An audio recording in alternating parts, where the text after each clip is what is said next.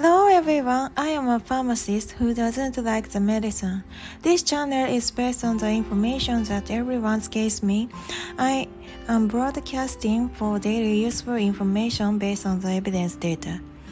皆さん、こんにちは。薬が嫌いな薬剤師です。ちょっと英語の方もやり始めて、となるべくちょっと並行してやりたいなと思っているのでちょっとまたあの日にちがずれちゃったりとかしちゃうかもしれないんですけれどまあ配信はできるだけ毎日できたらなとは思っているんですけれど、まあ、ちょっとお休みあるかもしれません。その時はすいません。で、えっ、と昨日は痩せている女性でも日本人の女性は特に糖尿病の人が多いなんてお話もさせていただきました。でまたちょっとあの結構先進国の中でも日本ってあの糖尿病の患者さんを含めてそれ以外でもかなり、えー、生活習慣病の患者さんが増えている突出した国になるっていうお話も今日ちょっと情報として仕入れたのでまたそれは後日お話ししようと思っていて。で今日は痩せている男性でも、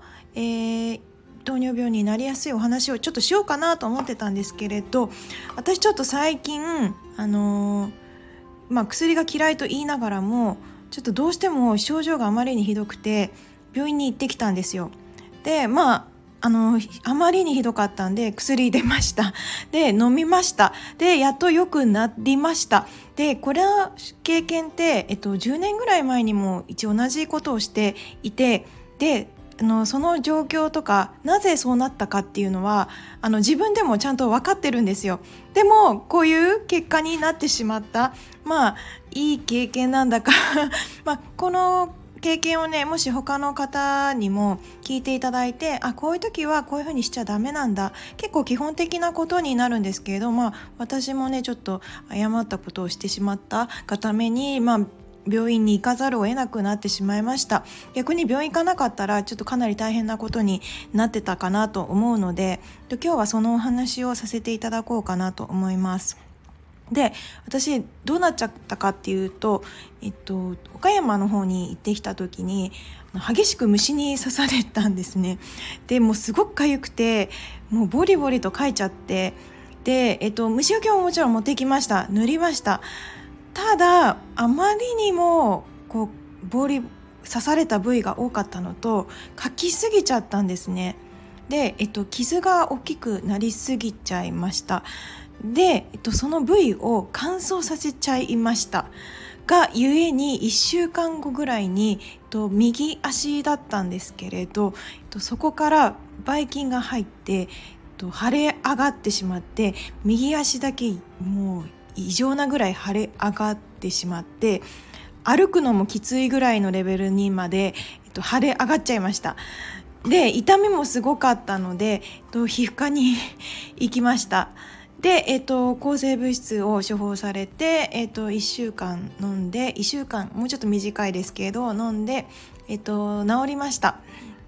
で、えっと、なぜそうなっちゃったかっていうと、これ10年前はどこだったかっていうと、指でした。えっと、指の、えー、かさ、あの爪のところその時も肌の上司は良くなかったんですがよくあの爪のところの、えー、皮膚をこうボリボリしちゃう癖があったんですね当時は、まあ、皮膚が弱すかったのもあるんですけれどでそのささくれみたいなのを思いっきりビッと取っちゃってそこがやっぱり傷になってしまってそれを乾燥させてしまいました。がゆえにやはりその時も、えっと、指が大きく腫れ上がってしまって痛みがひどくって。でその時も、えっと、抗生物質を飲みました、えっと、10年ぐらいもっと前かもしれないです。で、えっと、これから何がわかるかっていうと、えっと、傷口は、えっと、乾燥させないでください。できてしまったら、えっとなるべく、えっと、水で洗い流してで、えー、絆創膏か何かで覆うようにしてくださいっていうお話になります。結構基本的なことなんですけれどこのことって意外と知っていらっしゃる方が少ないなっていうのを、まあ、自分が薬局で対応してた時にもあったので、まあ、今日はその話をさせていただこうかなと思っています。で、えっと、ドラッグストアに行くと絆創膏以外に、ちょっと特殊なモイストパッドや傷パワーパッドっていう商品があるのをご存知ですか？多分普通の絆創膏よりは値段がちょっと高いんですよ。で、えっと、そういった商品にはモイストヒーリングと記載があります。で、えっと、かなり昔の方は傷口に消毒液を塗ったり赤チンだったり、まあ、マキロンだったりで消毒してから、えー、傷口をこう保護するっていうのが主流でで、えーと、昔の人って傷口は消毒させた方がいいんでしょとか赤チン塗った方がいいんでしょって言ってる人もいましたね。ただ、えっと、それはしないでください。えっと、今は水で洗い流すだけで十分落ちます。もう実は赤チンとか消毒液って赤チンはもう売ってないですね。消毒液ももう見かけなくなっちゃったんじゃないでしょうか。とモイストヒーリングが主流になってます。従来の傷のケアってドライヒーリングって言ってかさぶたになることが、えー、主流だったんですけれどこの治療法は傷がの治りも遅いし傷跡が残りやすくなっちゃうんですね。なんで今はモイストヒーリングが主流になっています。傷口にこうぴったりと密着させることで傷と空気が触れることが少なくなります。で、えっと、体の浸出液っていうんですけれどその液体が細胞の中を動き回るため滑らかな表皮をスムーズに再生できて傷きれいに傷が治ります。で、えっと、体液の働きで傷の修復も先ほどのドライヒーリングよりも早くきれいに治るような形です。ただ、モイストヒーリングで注意していただきたいのは、先ほどの私みたいな足の感染症ですね。二次感染を起こしてしまったような、えー、皮膚には絶対に使わないでください。今は水で洗い流して、まあ、傷口を保護するだけでも十分効果あります。先ほどの、まあ、モイストヒーリングに対応した、まあ、あのテープ剤を使っていただくとより治りは早いんですけれど普通の絆創膏で傷を洗い流してから絆創膏で貼るだけでも十分に効果があります。まあ、こんな単純なことなんですけれど10年前の私とこの間その病院にかかってしまう前の虫に刺された時の私は傷口を洗い流すというまあ洗い流してはいたんですけれど乾燥させてしまったがために、まあ、二次感染を起こしてしまって、まあ、抗生物質を飲まなきゃいけないところまで来てしまいました。飲んだんでよくなりましたけれど、まあ、こういったことがね結構やっぱり患者さんでも起きていらっしゃる方がいてそしてやっぱり昔の知識のままで、えっと、傷口は乾燥させせた方がいいと思い込んでらっしゃる方も、えっとまあ、ご年齢が高い人ほどやはり多かったのでねもしそういうことが知らなかったら、えっと、役に立てたらなと思ってお話ししました。で、えっと、このことが、えっと、意外かもしれないんですけれど、まあ、関連しますよねあのエタノールの消毒アルコール消毒にも、え関連してきます。えっと、皆さんアルコール消毒まだされてますか？ともう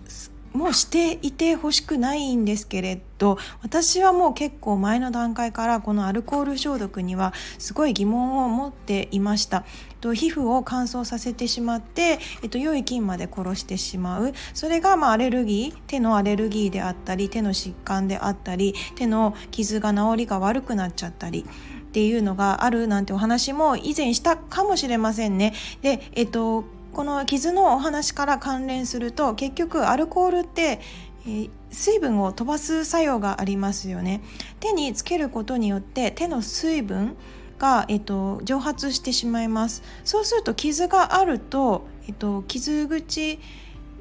のところもあ結局乾燥がしてしまいますよね。アルコールによる刺激でしみるっていうのももちろんあると思うんですけれど傷口が乾燥してしまいます。傷口が乾燥してしまうとさっきの私みたいにえ手の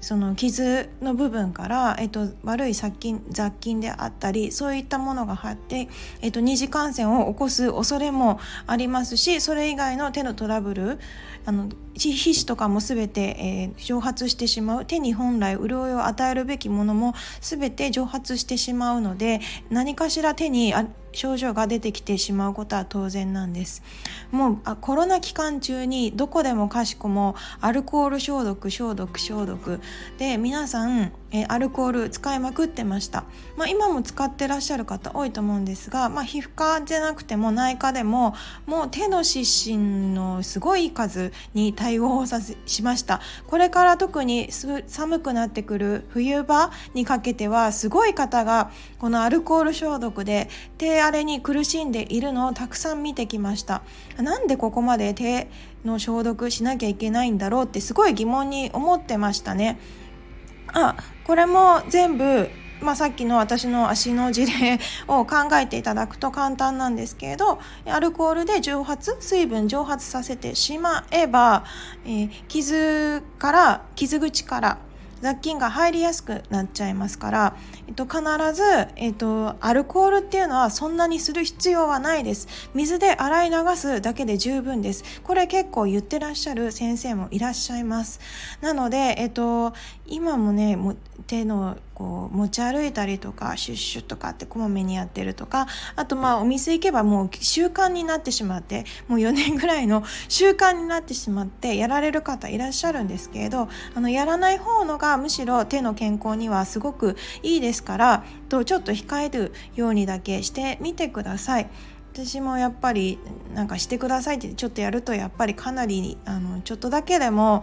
手に症状が出てきてしまいます。なるべくしたくないんですけれどちょっとねしてるふりとかっていう時もありますね。あの本当に手荒れがひどく今なりつつあります。まあ乾燥してきたってのもあるとは思うんですが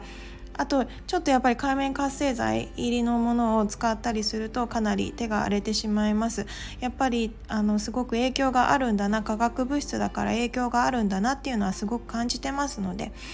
あもしアルコール？あのまだ使ってらっしゃる方がいたら、まあ、使用頻度を控えていただくあと傷ができてしまったら傷口を乾燥させないように、えっと、水でしっかり洗い流してから傷口を絆創膏などで保護するっていうのをぜひしてみてくださいね。あのこれから多分ね手荒れとかがすごく増えてくるとは思うので是非、えっと、その辺りをちゃんとしていただくと正しい知識を持ってちゃんとしていただくとより手荒れもしにくくってまあね皮膚科に通う頻度も少なくなってくると思うので今日はそんな感じでおしの前にしようかなと思います皆さん今日も良い一日をお過ごしください Have a nice day. Bye bye.